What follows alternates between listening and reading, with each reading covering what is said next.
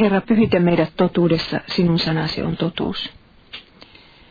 Käskyn aihe tänä päivänä on muista pyhittää lepopäivä. Ja toisessa Mooseksen kirjassa tämä käsky sanotaan näin. Kuutena päivänä teet työtä ja hoida kaikkia tehtäviäsi, mutta seitsemäs päivä on Herran sinun Jumalasi sapatti. Silloin et saa tehdä mitään työtä, et sinä eikä sinun poikasi eikä tyttäresi, orjasi eikä orjattaresi, ei juhtasi eikä yksikään muukalainen, joka asuu kaupungissasi. Sillä kuutena päivänä Herra teki taivaan ja maan ja meren ja kaiken, mitä niissä on. Mutta seitsemännen päivän hän lepäsi. Sen vuoksi Herra siunasi lepopäivän ja pyhitti sen. Ja Luther selittää tätä käskyä. Meidän tulee pelätä ja rakastaa Jumalaa, niin että me halveksi saarnaa emmekä Jumalan sanaa, vaan pidämme sen pyhänä, mielellämme sitä kuulemme ja opimme. Mihin aika on yhtäkkiä kadonnut länsimaista? Miksi kaikilla on aina kiire? Siksi, ettei lepopäivää enää pyhitetä. Stressi ja loppuunpalaminen ovat sanoja, joita ei oltu kuultukaan vielä pari kolmekymmentä vuotta sitten. Joka antaa ruumiinsa ja sielunsa levätä kerran viikossa. Ei siis kerran kymmenennessä päivässä tai kerran kuussa, vaan kerran viikossa. Sen ruumis ja sielu eivät pala loppuun. Sellainen ihminen jaksaa arkena tehdä työtä paljon tehokkaammin kuin se, joka ei lepää. Lepopäivä on samaten elämisen laadun ehdoton edellytys. Se antaa meille aikaa elää. Se antaa aikaa perheelle, luonnolle, ystäville, kirjoille, kulttuurille. Mutta kolmannessa käskyssä on kaksi osaa, lepo ja pyhittäminen. Pelkkä lepääminen ei vielä riitä. Jumala tahtoi, että annamme myös sielullemme levon kuulemalla hänen sanansa. Jolla ei ole aikaa Jumalalle ja hänen sanalleen, sillä ei ole aikaa mihinkään muuhunkaan. Jumala, joka on pannut ihmiselle, on antanut ihmiselle ajan, voi ottaa sen myös häneltä pois. Sitten puhun teille vähän Pakanamaan käytännöstä. Pakanamailla me lähetyssaarnaajat opetamme kristityille kädestä pitäen, että sunnuntai on toisenlainen päivä. Silloin ei käydä kaupassa, ei siivota eikä pestä pyykkiä. Sunnuntaina käydään kirkossa, luetaan raamattua, vietetään aikaa perheen ja ystävien kanssa ja mennään luontoon. Eh, mutta nyt ollaan Suomessa palaamassa täysin rinnoin vakanuuteen ja epäjumalan palvelukseen. Eh, yhä useampi kauppa avaa ovensa sunnuntaina. Ja yhä useampi ihminen joutuu olemaan sunnuntai-työssä. Epäjumalan nimi ei ole Baal eikä Buddha, vaan mammona markkinatalous. Ja ketkä kärsivät eniten? Lapset, kuten aina. Syy on työnantajan, joka vaatii eh, sunnuntaityötä, ja työntekijän, joka rahanhimossaan systeemiin suostuu, ja valtiovallan, joka sallii tämän tapahtua. Mutta voin kertoa teille, mitä seuraa, kun Jumala markkina, mammona, mammona markkinatalous vetää lepopäivän kohdalla pitemmän korren. Minä olen seurannut sitä systeemiä Japanissa kaksi vuosikymmentä. Kansalla ei ole yhteistä vapaapäivää. Perheellä ei ole yhteistä vapaapäivää. Ei ole aikaa tehdä jotakin yhdessä. Sunnuntaista tulee paras ostospäivä. Ihmiset ovat viikonlopun mentyä väsyneempiä kuin sen alkaessa. Mikään viikonpäivä ei ole erilainen kuin muut. Hiljaisuus häviää. Kaikki on samaa ympäripyöreää kiirettä ja stressiä. Ää, kumpaa sinun lapsesi sinulta toivovat? Yhteistä aikaako vai jotain tavaraa, jonka voit pyhätöillä hankkimillasi rahoilla ostaa? Mietipä vähän. Ja miten käy yhteiselle Jumalan palvelukselle? Siitä tulee kohta muinaismuisto. Kauppiaat eivät pääse enää kirkkoon. Tämä on monelle japanilaiselle yksityisyrittäjälle uskon vaikein koitinkivi. Mitä tehdä sunnuntain? Ja Japanissa me koitamme järjestää Jumalan palveluksia viikonpäivinäkin. Pieni joukko joudutaan pirstomaan vielä pienempiin joukkoihin. Mutta raamatussa lepopäivän pitäminen on uskon koitin kivi. Jumala lupaa antaa sateen ja sadon ruoan pöytään ja rauhan valtakuntaan niille, jotka pitävät sapatin. Toisin sanoen, hän lupaa elättää meidät ja pitää meistä huolta, vaikka emme sunnuntaina töitä tekisikään. Mutta jos Jumala ottaa siunauksensa Suomelta pois, niin saattaa tulla päivä, jolloin kaupat kyllä ovat sunnuntaina avoinna, mutta niiden hyllyillä ei ole mitään ostettavaa. Minulle tämä kolmas käsky tauttiin päähän, kun olin lukion viimeisellä luokalla. Minähän tulin uskoon lukion toisiksi viimeisellä luokalla. Ja seurakuntamme nuoriso-ohjaaja totesi kategorisesti, uskovainen nuori ei sitten lue läksyjä sunnuntaisin, piste. Ei mitään selittelyjä eikä poikkeuksia. Ja minä olin sen verran ahkera oppilas, että se oli niin kuin pommi minun niskaani. Silloin eivät edes lauantait olleet vapaat. Mutta siinä ahdingossa sain Jeesukselta sanan. Herra sinun Jumalasi on antanut sinulle sapatin. Sen tähden hän antaa sinulle kuudentena päivänä kahden päivän leivän. 2 Mooses 16.29. Ja minä koitin uskoa tuohon lupaukseen ja lopetin sunnuntai-opiskelut ja mitä tapahtui. Huomasin, että lepopäivän pyhittäminen abiturientille on todellinen siunaus. Luin todella ahkerasti kaikki muut viikonpäivät ja että saisin levätä sen sunnuntain. Ja tämä oppi, jonka silloin nuorena sain, on tuonut paljon siunausta elämääni myöhemmin. Sitten en yliopistoaikanakaan opiskellut sunnuntaisin ja lähetyskentällä vapaapäivän pitäminen tietenkään ei onnistu sunnuntaina, mutta ajattelin aina, että kaatukoon koko Jumalan valtakunta tässä maassa, jos se siihen kaatuu, että minä kuitenkin lepään yhden päivän viikossa. Yleensähän japanilaiset papit eivät sitä tee. Mutta hengellisen työntekijälle ei ole mikään sen tärkeämpää kuin, että hän pyhittää yhden lepopäivän. Miten saarnamiehellä voisikaan olla mitään sanomista, jos hänellä ei koskaan ole aikaa olla hiljaa? Hiljaa itsensä edessä, hiljaa Jumalan sanan ääressä. Ja, mutta lepopäivä on sitten pyhitettävä niin, että sitä ei käytetä rästiin jääneisiin kotihommiin. Kysyin äidiltäni, mitä hän opettaisi tästä käskystä, jos joutuisi siitä puhumaan. Ja äiti huokasi, että ihmiset pyhittäisivät edes kirkkoajan. Mutta minä uskallan sanoa vähän enemmän. Kristitty ei mene sunnuntaina kauppaan. Kristitty käy pyhänä kirkossa. Ei silloin vain kuin huvittaa, vaan joka pyhä. No sitten seuraava kohta tässä luennossa on vanha testamentti ja sapatti. Lepopäivä mainitaan ensimmäisen kerran luomiskertomuksen yhteydessä. Ei siis sitä sapatti-sanaa, vaan vastaava verbi, joka on suomeksi lakata, levätä. 1 Mooses 1.31 siitä eteenpäin. Niin tulivat valmiiksi taivas ja maa ja kaikki, mitä niissä on. Jumala oli saanut työnsä päätökseen ja seitsemäntenä päivänä hän lepäsi kaikesta työstään. Ja Jumala siunasi seitsemännen päivän ja pyhitti sen, koska hän sinä päivänä lepäsi kaikesta luomistyöstään. Kun Jumala katseli sitä, mitä hän oli tehnyt, hän huomasi, että se on kaunista ja täydellistä. Ja silloin hän on ihana levätä, kun tajuaa tehneensä täydellisen työn. Mutta kyllä se minusta siitä huolimatta on erikoista, että Jumala osoitti tarvitsevansa lepoa. Hänellä oli aikaa levätä, vaikka koko maailman ylläpitäminen oli hänen vastuullaan. Hän teki sapatista erilaisen päivän, koska pyhittähän tarkoittaa erottaa. Pyhä erotettiin arjesta. Ja Jumala liitti sapatin viettämiseen erityisen siunauksensa. Jos Jumala tarvitsi lepoa, niin miten me ihmiset arvelemme selviämme ilman sitä? Jos Jumalalla oli aikaa levätä, niin miksi meillä ei sitten ole? Jumala sääti sapatin vieton luomisen yhteydessä. Ei siis vasta silloin, kun muut kymmenen käskyä säädettiin. Ja tämä tarkoittaa, että sapatin vieto kuuluu kaikille kansoille eikä vain juutalaisille. Käskyn sanamuoto poikkeaa kaikista muista käskyistä. Ei sanota pyhitä lepopäivä, vaan muista pyhittää lepopäivä. Ja tämä muista-sana esiintyy kyllä usein lepopäivän yhteydessä. Muista, että sinä itse olit orjana Egyptissä. Sen tähden Herra sinun Jumalasi käski sinun viettää lepopäivää, sen tähden, että hän johdatti sinut sieltä pois. 5 Mooses 5.15. Eli siis muistele sapattina orjuudesta vapautumista. Herra tahtoi, että sinulla olisi aikaa muistella hänen suuria tekojaan.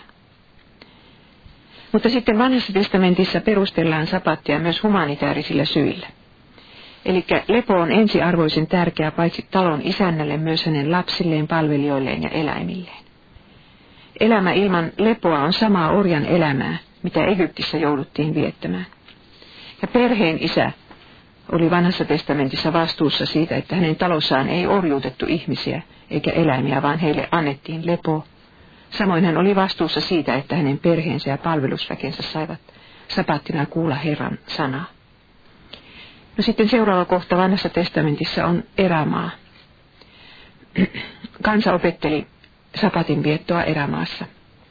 Taivaasta satoi joka päivä mannaa sen verran, kun sitä yhtenä päivänä tarvittiin. Paitsi kuudentena päivänä, sapatin aattona, kansa sai sitten kerätä kahden päivän osuuden. Jos muulloin keräsi kahden päivän osuuden, osuuden niin siihen tuli matoja siihen mannaan. Mutta sapattina mannaa ei saanut kerätä eikä sitä satanut taivaasta. Näin Jumalan kanssa opetteli eh, Herraan turvaamista ja hänen lupauksensa uskomista. Muistakaa, että Herra itse on asettanut teille sapatin ja siksi hän antaa teille kuudentena päivänä kahden päivän ruuan. 2 Mooses 16.29. Ja sapatin rikkominen oli niin vakava asia, että siitä seurasi kuoleman rangaistus. Sapatti oli myös merkkinä liitosta, jonka Jumala oli kansansa kanssa solminut. Luen Hesekielin 20. luvusta. Myös sapattini minä annoin heille, jotta se olisi merkkinä liitostamme ja muistuttaisi heitä siitä, että minä Herra olen pyhittänyt heidät omaksi kansakseni. Sitten kun tullaan profeettoihin, niin he kritisoivat Jumalan kansaa, ka, kansaa kahdesta asiasta. Siitä, ettei sapattia pidetty, taikka sitten se pidettiin väärällä tavalla. Jos ei kaduttu syntejään, niin silloin sapatti ei ollut oikea sapatti. Uhrien uhraaminenkin saattoi tapahtua vääränlaisista motiiveista.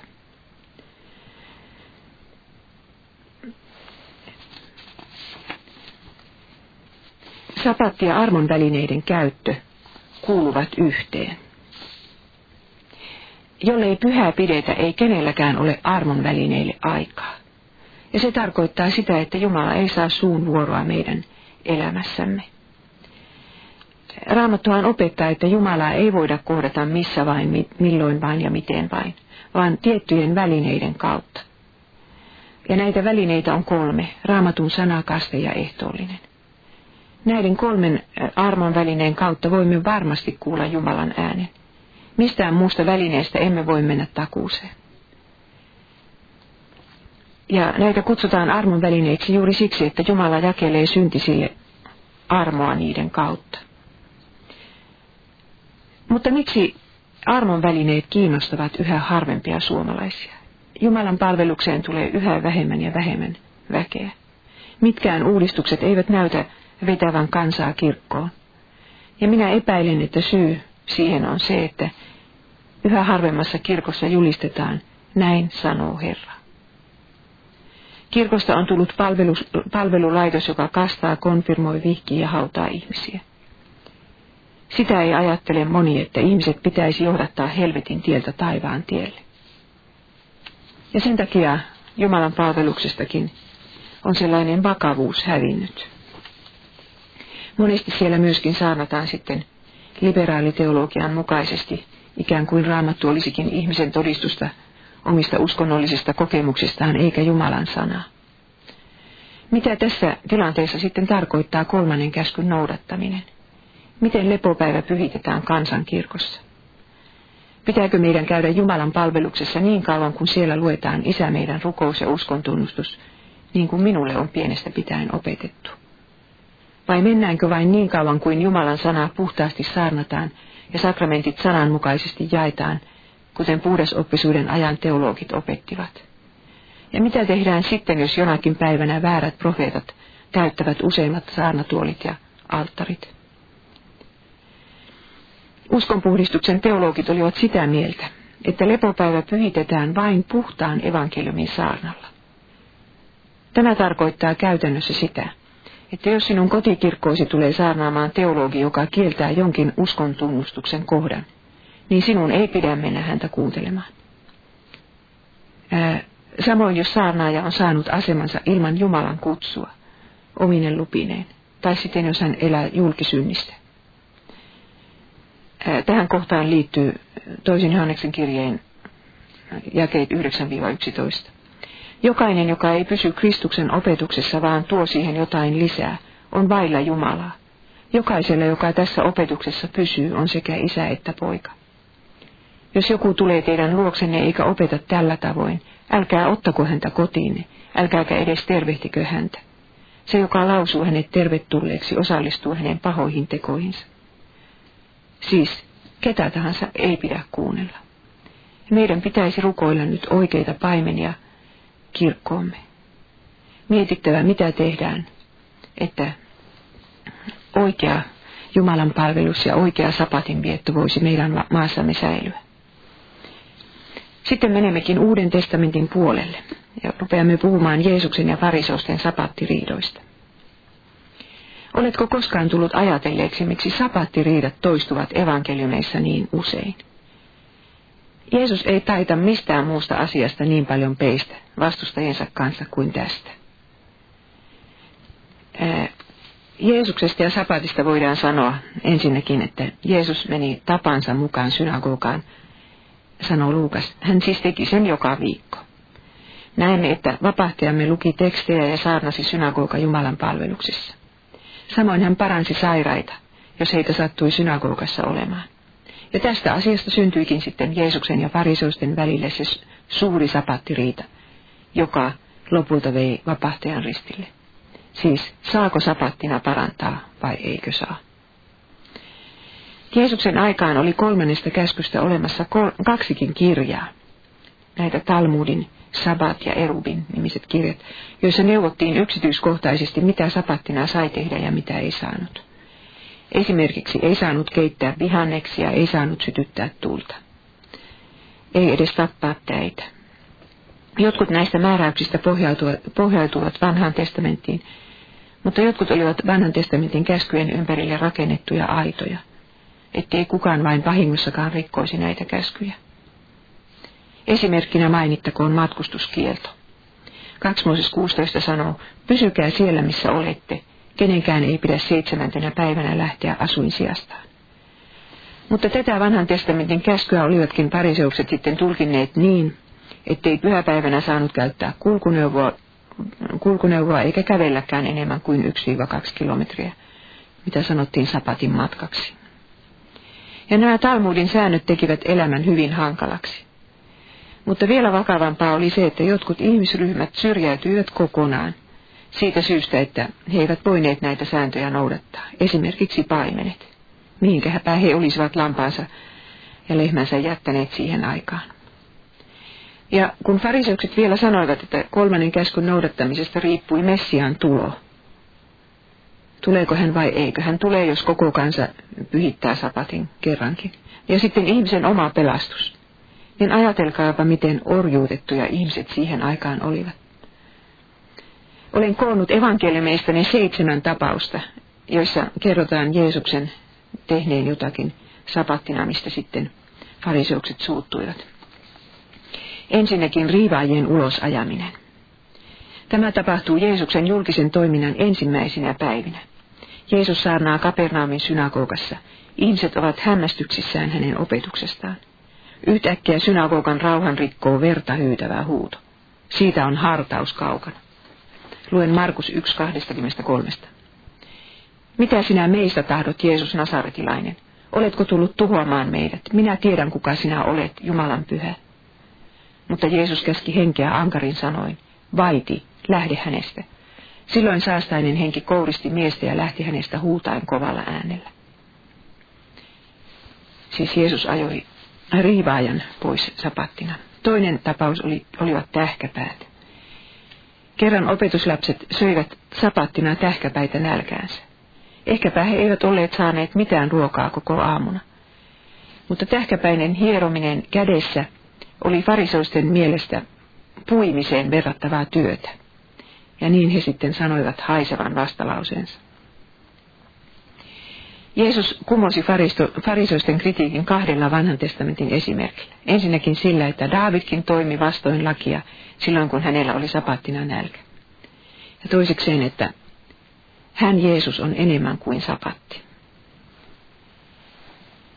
Sitten hän sanoo viimeisen sanan, ihmisen poika on sapatin Herra. Se tarkoittaa sitä, että Jeesus oli se Herra, joka oli Jumalan kanssa luomassa maailmaa ja lepäämässä ensimmäistä sapaattia. Hän saa siis sanella, mikä on sapatin oikeaa viettoa ja mikä väärää. No tämä oli toinen tapaus. Sitten kolmas oli se, kun synagogaan tuli mies, jolla oli kuivettunut käsi. Tuohon aikaan ihminen, joka ei voinut tehdä ruumiillista työtä, joutui käytännössä elämään muiden armoilla. Jeesus kutsui tämän miehen kaikkien eteen, vaikka hän tiesi, että pariseukset olivat siellä vahtimassa, mitä hän tekee. Sitten hän esitti kysymyksen, Markus 3.1. Kumpi on sapattina luvallista, tehdä hyvää vai tehdä pahaa, pelastaa ihmishenki vai tappaa ihminen? Vastustajat eivät vastanneet mitään. Jeesus loi heihin vihaisen katseen. Hän oli murheissaan heidän sydämensä kovuudesta. Hän sanoi miehelle, ojenna kätesi. Mies ojensi kätensä ja se tuli ennalleen. Jeesus oli siis vihainen variseusten rakkaudettomuudesta. Mutta myös fariseukset olivat niin raivoissaan, että alkoivat suunnitella Jeesuksen tappamista. Välirikko oli täydellinen, vaikka oli menossa vasta Markuksen kolmas luku. Sapattikeskun kaksi tulkintaa olivat osoittautuneet täysin yhteen sopimattomiksi. No sitten on neljäs tapaus. Taas kerran on sapattia ollaan synagogassa. Kesken opetuspuheensa Jeesus huomaa salin perällä kaksin kerroin painuneen naisen, joka ei ole kyennyt ojentamaan itseään suoraksi 18 vuoteen. Jeesus kutsuu hänet kaikkien eteen ja ilmoittaa, nainen, olet päässyt vaivastasi. Synagogan esimies puuttuu asiaan ja sitten Jeesus vastaa hänelle. Te tekopyhät, jokainen teistä kyllä päästää sapattina härkänsä tai aasinsa kytkyistä ja vie sen juomaan. Tätä Abrahamin tytärtä on saatana pitänyt siteissään jo 18 vuotta. Eikö häntä olisi saanut päästää vapaaksi sapatin päivänä? Luukas 13.10. No sitten viides tapaus. Jeesus on sapattina fariseusten johtomiehen talossa. Ja sinne on kutsuttu ilmeisesti aivan tarkoituksella vesipöhöä sairastava mies. Tämä tarkoittaa, että miehellä on sydän- tai munuaistauti ja vettä kertyy ruumiiseen. Miehen on vaikea liikkua ja vaikea hengittää. Jeesus parantaa hänet, vaikka varmasti tajuaa, että hänelle on viritetty ansa. Ja taas hän kysyy, miten te itse teette? Jos jonkun poika tai härkä putoaa kaivoon, niin kai hän heti nostaa sen sieltä, vaikka olisi sapatti. Luukas 14.15. Eli Jeesus osoittaa taitavasti, että fariseuksille oma härkäkin on tärkeämpi kuin sairas mies. Härkä on sentään rahan alaista tavaraa, mitä kärsivä lähimmäinen ei ole. Ja samalla Jeesus osoittaa tälle miehelle, että sinä olet minulle kuin rakas poika. No sitten on kuudes tapaus. Johannes kertoo, miten vapahtaja paransi Betessan pylväskäytävässä miehen, joka oli lojunut siellä 38 vuotta. Hän sairasti tautia, jonka nimi on heikkous. Minä ajattelin, että se saattoi olla vaikka luulotauti. Juutalaisia suututti varsinkin se, että Jeesus käski kantaa miehen vuodettaan, koska profeetta Jeremia oli nimenomaan kieltänyt, että taakkoja ei saa kantaa sapattina. Mutta fariseukset eivät huomanneet, että vuodematon kantaminen on ihan eri asia kuin, että kannetaan myytävää tavaraa torille, mistä oli Jeremian aikana kysymys. Sääntö oli heille taas kerran rakkautta tärkeämpi. Ja Jeesus vastasi näin. Mooses sääti ympärileikkauksen, ja te toimitatte sen myös sapattina. Jos kerran ihminen ympärileikataan sapattinakin, niin miksi olette vihoissanne siitä, että minä sapattina paransin koko ihmisen? Johannes 7.21. Eli siis Jeesus paransi koko ihmisen sapatin päivänä. Tämän luulotautisen, jonka elämä oli mennyt siellä pylväskäytävässä makaamiseen. Ja sitten seitsemäs eli viimeinen tapaus, mikä sai parisosten vihan vuotamaan yli äyräyttensä. Ja se oli sokeana syntyneen parantaminen sapattina. Tämä oli niin suuri ihme, että Jeesuksen vastustajien oli vaikea sitä selittää paholaisen työksi. Ja se seikka ärsytti heitä aivan erityisesti. Jeesus sanoi, että sokeus on annettu tälle miehelle, jotta Jumalan teot tulisivat hänessä julki. Ja sitten Jeesus jatkaa. Nyt kun vielä on päivä, on meidän tehtävä niitä tekoja, joita lähettäjä niin meiltä odottaa. Tulee yö, eikä silloin kukaan kykene tekemään työtä. Niin kauan kuin minä olen maailmassa, olen minä maailman valo. Johannes 9. Eli Jeesus puhuu tässä tekojen työn tekemisestä sapattina. Hän myöntää tekevänsä sapattina lähettäjänsä töitä. Ja fariseukset olivat väärässä, kun he väittivät, ettei sapattina saa tehdä hyvää. Päinvastoin sapatti on olemassa sitä varten, että tehtäisiin hyvää ja otettaisiin ilolla vastaan Jumalan hyviä lahjoja. Ja nyt minä siis tiivistän sen, mistä Jeesus ja fariseukset oikein riitelivät. Riidan syy oli alusta lähtien selvä. Ketä varten sapatti on annettu? Jumalaako vai ihmistä? Jeesus äh, sanoi, että sapatti on ihmistä varten. Fariseukset väittivät, että me palvelemme Jumalaa, kun me noudatamme sitä sapattia. Ja toinen asia, miten sapatti pyhitetään oikein? Passiivisesti olemalla työtä tekemättä, kuten fariseukset väittivät, vai aktiivisesti tekemällä hyvää, kuten Jeesus osoitti. Ja vielä tämä suuri kysymys, kuka sapatin pyhittää, Jumala vaiko ihminen? Ja mitä sapatin pyhittäminen saa aikaan? Saako se aikaan Messian tulon, ihmisen pelastuksen, syntien antamisen, anteeksi antamisen, vai antaako se ihmiselle vain levon? Eli siis fariseuksille sapatti oli ennen kaikkea lakia, jotakin mitä ihmisen on tehtävä pelastuakseen. Jumalan pelastustyö ei voi toteutua ilman ihmisen myötävaikutusta. Ja tällä tavalla nämä fariseuksen lakisäännöt raskauttivat ihmisiä. Toiset varmaan luopuivat kokonaan toivosta päästä taivaaseen. Toiset tulivat ylpeiksi ja ulkokullatuiksi, kun luulivat voivansa täyttää tämän käskyn. Ja tämä käsky oli muuten raskas, raskasta todistusaineistoa silloin, kun Jeesusta itseään oltiin tuomitsemassa. Mutta Jeesukselle sapatti oli evankeliumia. Se oli annettu ihmistä varten ja ihmisen hyväksi. Se oli Jumalan lahja, ihana ja iloinen asia. Ei puhettakaan, ettäkö Messias tulisi vasta sitten, kun kansa olisi pyhittänyt kunnolla edes yhden sapatin. Päinvastoin, Jumalahan oli jo lähettänyt poikansa tekemään työtään ja auttamaan kärsiviä ja nimenomaan juuri sapattina. Ja Jeesuksen työ pyhittäisi sapatin päivän. Luen uudestaan tuon Hesekielin kohdan. Myös sapattini minä annoin heille, jotta se olisi merkkinä liitostamme ja muistuttaisi heitä siitä, että minä, Herra, olen pyhittänyt heidät omaksi kansakseni. Kun Jeesus sanoi olevansa sapatin Herra, niin hän tarkoitti olevansa myös tämä Herra, josta Hesekiel puhuu. Hän on se sama Jumala, joka oli sanonut, minä olen Herra, joka pyhitän teidät. No mitä sitten apostolit opettivat sapatista? Ensin kristityt kokoontuivat sapattina, mutta jo Uuden testamentin kirjoittamisen aikaan eh, sapattia seuraavasta päivästä tuli Herran päivä, eli lepopäivä. Kun luemme apostolien tekoja, niin huomaamme, että Paavali ei välittänyt matkustuskielosta. Hän esimerkiksi matkusti sapattina. Ja mikä päivä viikosta pyhitetään, se ei hänen mielestään ollut ratkaisevaa, kunhan jokin päivä pyhitettäisiin Herralle. Kolossalaiskiri 2.16. Kukaan ei siis saa tuomita teitä siitä, mitä syötte tai juotte tai miten noudatatte sapattia.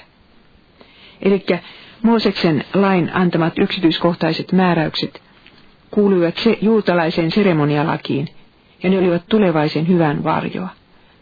Mutta koska sapatti oli säädetty jo luomisen yhteydessä, niin se koski kaikkia aikoja. Ihminen tarvitsee lepoa, eläin tarvitsee lepoa, ja myöskin kristikunnan piiristä tarvitaan lepoa. Ja sen tähden, että ihmiset voisivat, kristityt voisivat kokoontua Jumalan palvelukseen samana päivänä, niin täytyy olla yleinen lepopäivä. Adventistit ovat siinä väärässä, kun he väittävät, että sen päivän on pakko olla lauantai, viikon seitsemäs päivä. Muutenkin he käsittävät sapatin laiksi, kuten fariseukset. Tuntuu, että joskus suorastaan pelastumisen ehdoksi.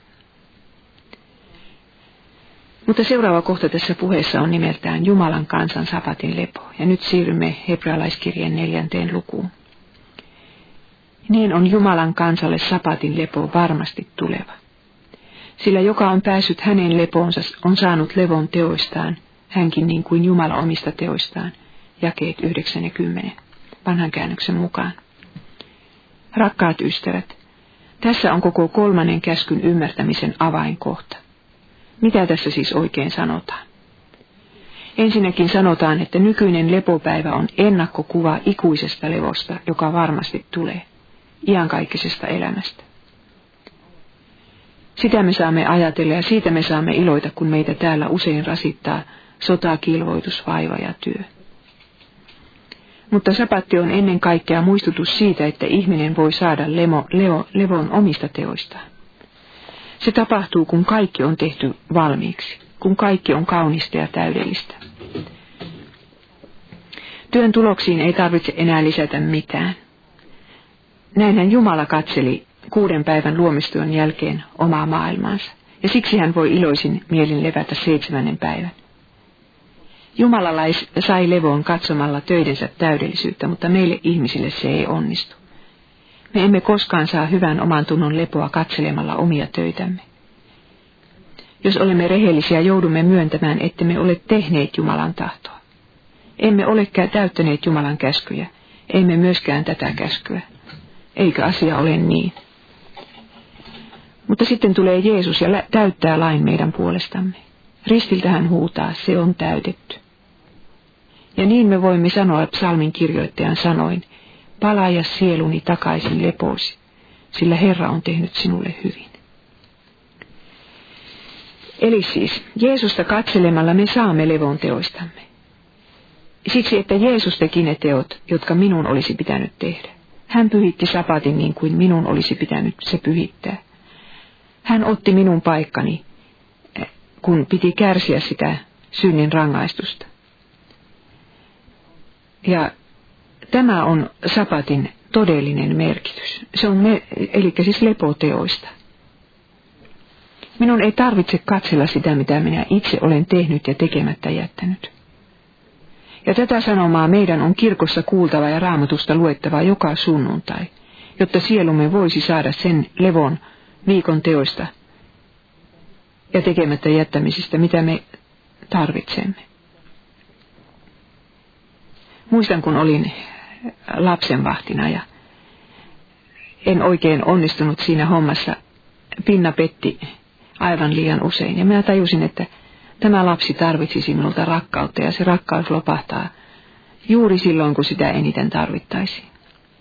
Ja kun olin muutaman päivän tätä hommaa harrastanut ja sitten tuli sunnuntai, niin todella odotin, että saisin kuulla siellä kirkossa anteeksi antamuksen sanan. Ja ajattelin, että näinköhän ne vanhemmat, joilla on pieniä lapsia, niin joka, joka sunnuntai sitä näin hartaasti tarvitsevat. Ja niin tarvitsevat kaikki muutkin ihmiset.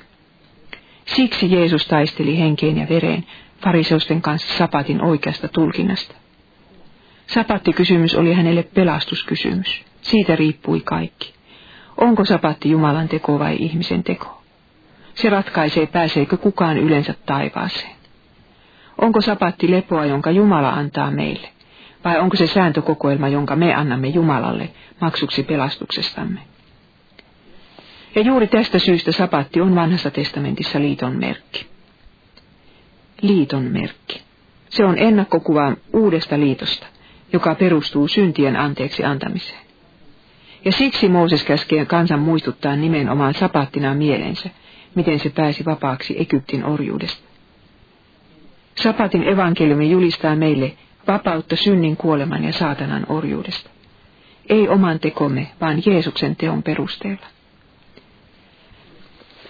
Ja niin hebrealaiskirje puhuu ihanasti tulevasta sapatin levosta ja levon maasta. Päästä lepoon se tarkoittaa päästä luvattuun maahan. Joosuan johdolla, johdolla tapahtunut luvattuun maahan tulo oli ennakkokuva siitä suuresta kotiinpalusta, joka tulee tapahtumaan viimeisenä päivänä. Mutta hebrealaiskirjeen kirjoittaja näkee myös varoittavan esimerkin siitä, että kaikki matkalle lähteneet israelilaiset eivät päässeet luvattuun maahan ja sen lepoon. Hebrealaiskirje 3.18. Ja keille hän Jumala vannoi, etteivät he pääse hänen lepoonsa, eikö tottelemattomille. Ja niin me näemme, että he epäuskon tähden eivät voineet siihen päästä. Mutta me, jotka uskomme, me pääsemme perille luvattuun maahan. Mitä meidän siis pitää tehdä varmistaaksemme, että me pääsemme perille? Vastaus kuuluu, meidän on kuultava Herran ääntä, oltava paaduttamatta sydäntämme ja tehtävä tätä nimenomaan lepopäivänä. Mutta sitten vielä Jeesus ja sapatti. Oletteko huomanneet, että Jeesus makasi yhden sapatin päivän haudassa? Sehän oli lauantai, kun hän makasi haudassa. Eikä se minun mielestäni kyllä ollut sattumaa. Jeesus ei päässyt kuollessaan levon maahan, vaan hän joutui astumaan Tuonelan portista sisälle. Siksi, että sinä voisit astua elämän portista ikuiseen sapatin lepoon, kun sinä kuolet. Jeesus vietti yhden sapatin Tuonelassa, että sinä saisit viettää ikuista sapattijuhlaa uudessa luomakunnassa. Ja ystäväni, kaikki mitä Jeesus sapattina evankeliumeissa teki, sen hän tekee joka sapatin päivä sinullekin. Nyt me muistelemme niitä seitsemää tapausta. Jeesus antaa vapauden saatanan ja synnin vallasta. Hän antaa ruumiin ja sielun terveyden. Hän avaa silmäsi, oikaisee selkäsi, päästää sinut 38 vuoden luulotaudista. Niin hän tekee nyt heti, tai lupaa tehdä vähän myöhemmin, viimeistään uudessa luomakunnassa. Mutta jotta sinä voisit uskoa hänen armoonsa ja apuunsa jo ennen kuin ne näet ja koet, siihen sinä tarvitset evankeliumia. Siihen sinä tarvitset sunnuntaita ja armon välineitä. Ja juuri näitä lahjoja jakaakseen Jeesus kutsuu sinua taas ensipyhänä sanansa ja sakramenttiensa äärelle. Rukoilemme. Rakas vapahtaja, me kiitämme siitä, että sinä annoit meille jo luomisessa lepopäivän. Sinä haluat antaa meille ruumiin ja sielun levon joka viikko. Sinä haluat antaa meille aikaa kuulla ääntäsi. Ja nyt me pyydämme tässä, että sinä antaisit meille anteeksi, että me emme ole sinun lepopäivääsi oikein viettäneet. Emme ole muistaneet sitä pyhittää. Olemme antaneet töiden ja elämän huolien viedä meiltä myöskin sunnuntait. Auta, että me voisimme tästä lähtien pyhittää lepopäivän ja opettaa myöskin lapsemme sen pyhittämään. Auta, että emme menisi mukaan tähän mammona markkinatalouden valvontaan. Pyydämme, että saisimme kohdata sinut taas ensi sunnuntaina sekä saarnassa että ehtoollisessa. Pyydämme, että puhuisit meille armon välineiden kautta myös tänä päivänä. Tätä me pyydämme sinun nimessäsi, Herra Jeesus. Amen.